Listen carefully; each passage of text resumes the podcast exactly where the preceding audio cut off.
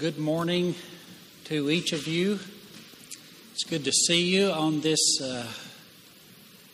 somewhat rainy day, but the Lord is good.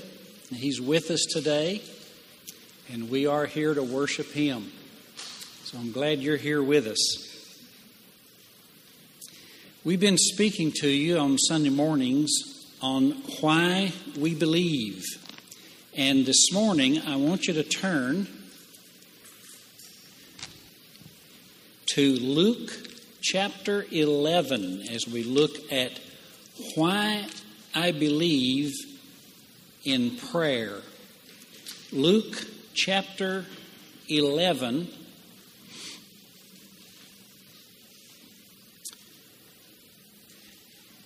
and the background is that Jesus was praying, and his disciples were so impressed with his prayer that they said, "Lord, teach us to pray." So there are two sections to this. One is what we call the Lord's Prayer, verses Luke 11, verses 2 through 4.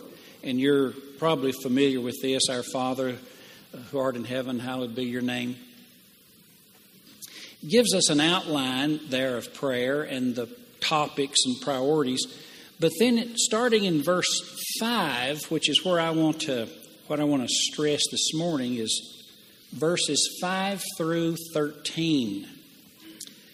Because here he gives the reasons for prayer, the motivation for prayer, why we should pray. You know, it's one thing to have the outline or the method of prayer, but it's another thing to be motivated to pray. And I've found that if you're motivated, almost any outline will do. And he tells this story. He says in verse 5, "Which of you who have a friend goes to him at midnight and says, 'Friend, lend me 3 loaves, for a friend of mine has arrived on a journey, and I have nothing to set before him.'" He's illustrating prayer by saying it's like a person who at midnight has a knock on his door, and he recognizes him as his friend who's very hungry, very needy. But he has nothing in his cupboards to give to him. So it says he goes to a neighbor, which he also calls his friend, and this is at midnight, and knocks on his door. And he says, "Would you please give me some bread, loaves of bread, because a friend of mine has come." And he's, as he puts it in verse 6, he has arrived on a journey. Can we pull up Luke 11:6? The word journey here is actually a word you should be familiar with. It's a Greek word with 2 sections, ex, ex, which means out, like an exit. And then odos, or odus, it's road. And literally it means someone who is out of the road. You may remember in the Exodus, this is why they call it the Exodus, the children of Israel came out of Egypt, and they were making their way out, and they came to the Red Sea with mountains on each side of them. And then they looked and saw Pharaoh coming behind them to enslave them once again. So they were trapped. They were out of the road. See, there is no road that goes through the Red Sea. So they were out of the way. They were trapped and frustrated and baffled as to what to do next. This is the word that is used here. Someone has come to me on an exodus, on a journey, someone who's out of the way. He's lost. He doesn't know what to do next. And he's knocking on my door, and I don't have anything. So would you please give me 3 loaves that I might set something before him. Jesus is telling this story. He goes on in verse 7, and he says, you'll get an answer from within. It says, don't bother me, the door is shut. My children are with me in bed, and I cannot get up and give you anything. Actually, in the first century, the Jewish houses, Israelite houses, would be just large enough, tall enough they would bring their cows in, and their chickens would roost at night in the house. And they'd have one big bed, and all the kids would get in bed with you. So when you went to bed, and the chickens are quiet and the cows are silent, nobody move lest they wake something up. And so he says, verse 7, do not bother me. The door is shut. My children are with me in bed. If you keep knocking, you're going to wake the whole household up, which will wake the whole neighborhood up. And he goes on, verse 8, though he will not get up and give him anything because of his friendship, but because of his boldness, his continued knocking, he will rise and give what he needs because he's afraid that he'll make a big noise. So then Jesus applies that, verse 9. So I tell you, ask, and it will be given to you. Seek, and you will find. Knock, and it will be opened. For everyone who asks receives. And the one who seeks finds. And to the one who knocks, it will be opened. Jesus gives us this little episode on prayer because he's going to give us the three big motives for praying. Here's number one. He says prayer is like a person who has a friend come to him and he doesn't have anything to give him. This person's on an exodus. He's baffled. He's confused. He's stuck. And he's afraid. Like in the Exodus. What do I do now? And he knocks. So he comes. He knocks on his door. This man though has nothing to give him. So he must go and get something for his friend. So here's what Jesus is teaching us. We are going to have people who need us. And they're going to look to us. And we will have insufficient resources for them. It could be your own children that as they go through problems in life, that you're going to think, where do I get enough wisdom for this? And you're unable to figure it out. Or it could be your marriage. How do I have wisdom to handle this self-centered husband or wife? I don't want to just pick on the guys, because it is possible that wives can be self-centered, on occasion. It's a possibility. People are going to knock on our door. They're going to need something from us. And our cupboard is empty. Now that's what Jesus is teaching. And all of us are going to meet people like that. Especially those of us in Christian ministry. Problems are just unsolvable. That they've come to the Red Sea. That's why people laugh at me when I say this, but you know what? The biggest counsel I give to people in trouble, I say, read Exodus. God can get you through. Reminds me of that policeman who saw a man standing on a bridge about to jump. And the policeman saw him and yelled, "Sir, don't harm yourself. Don't jump." He said, "Let me come over and talk to you." He said, "Surely your problems aren't that bad." And so he went over and he listened to the man share his problems. And after a few moments, him and the policeman both jumped. It was just impossible. A story with a bad ending. Jesus teaches us here, who of you disciples, is going to have someone come?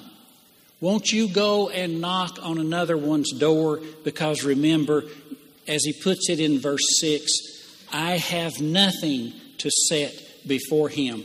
Prayer connects you with the resources of God in a way that nothing else does.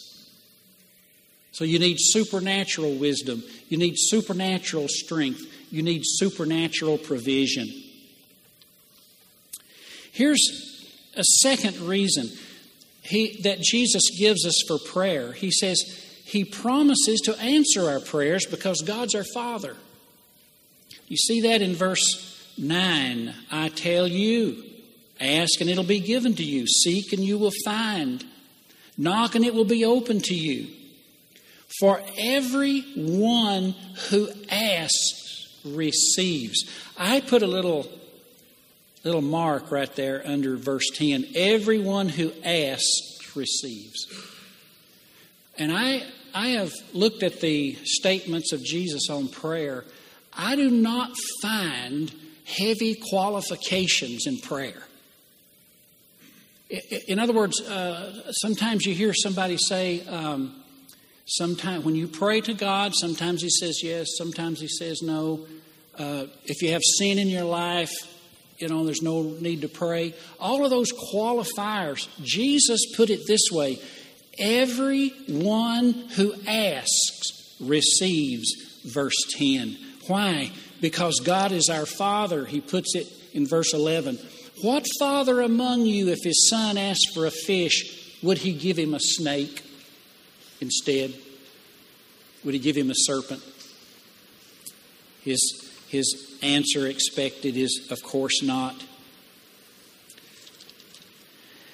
There is a verse that I came across some weeks ago reading through the Psalms.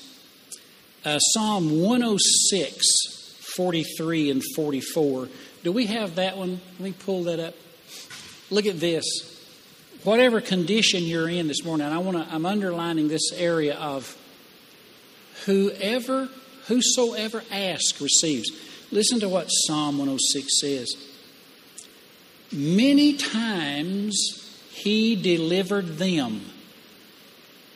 In other words, God's helped them so many times. But they were rebellious and brought low through their sin. So now what?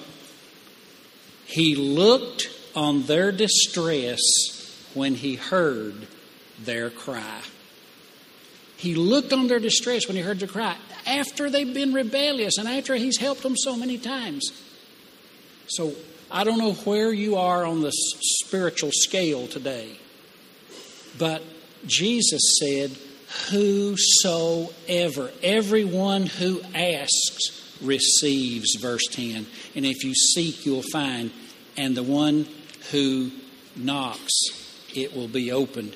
Because he says, verse 13, if you who are evil know how to give good gifts to your children, how much more will the heavenly Father give the Spirit to them that ask him?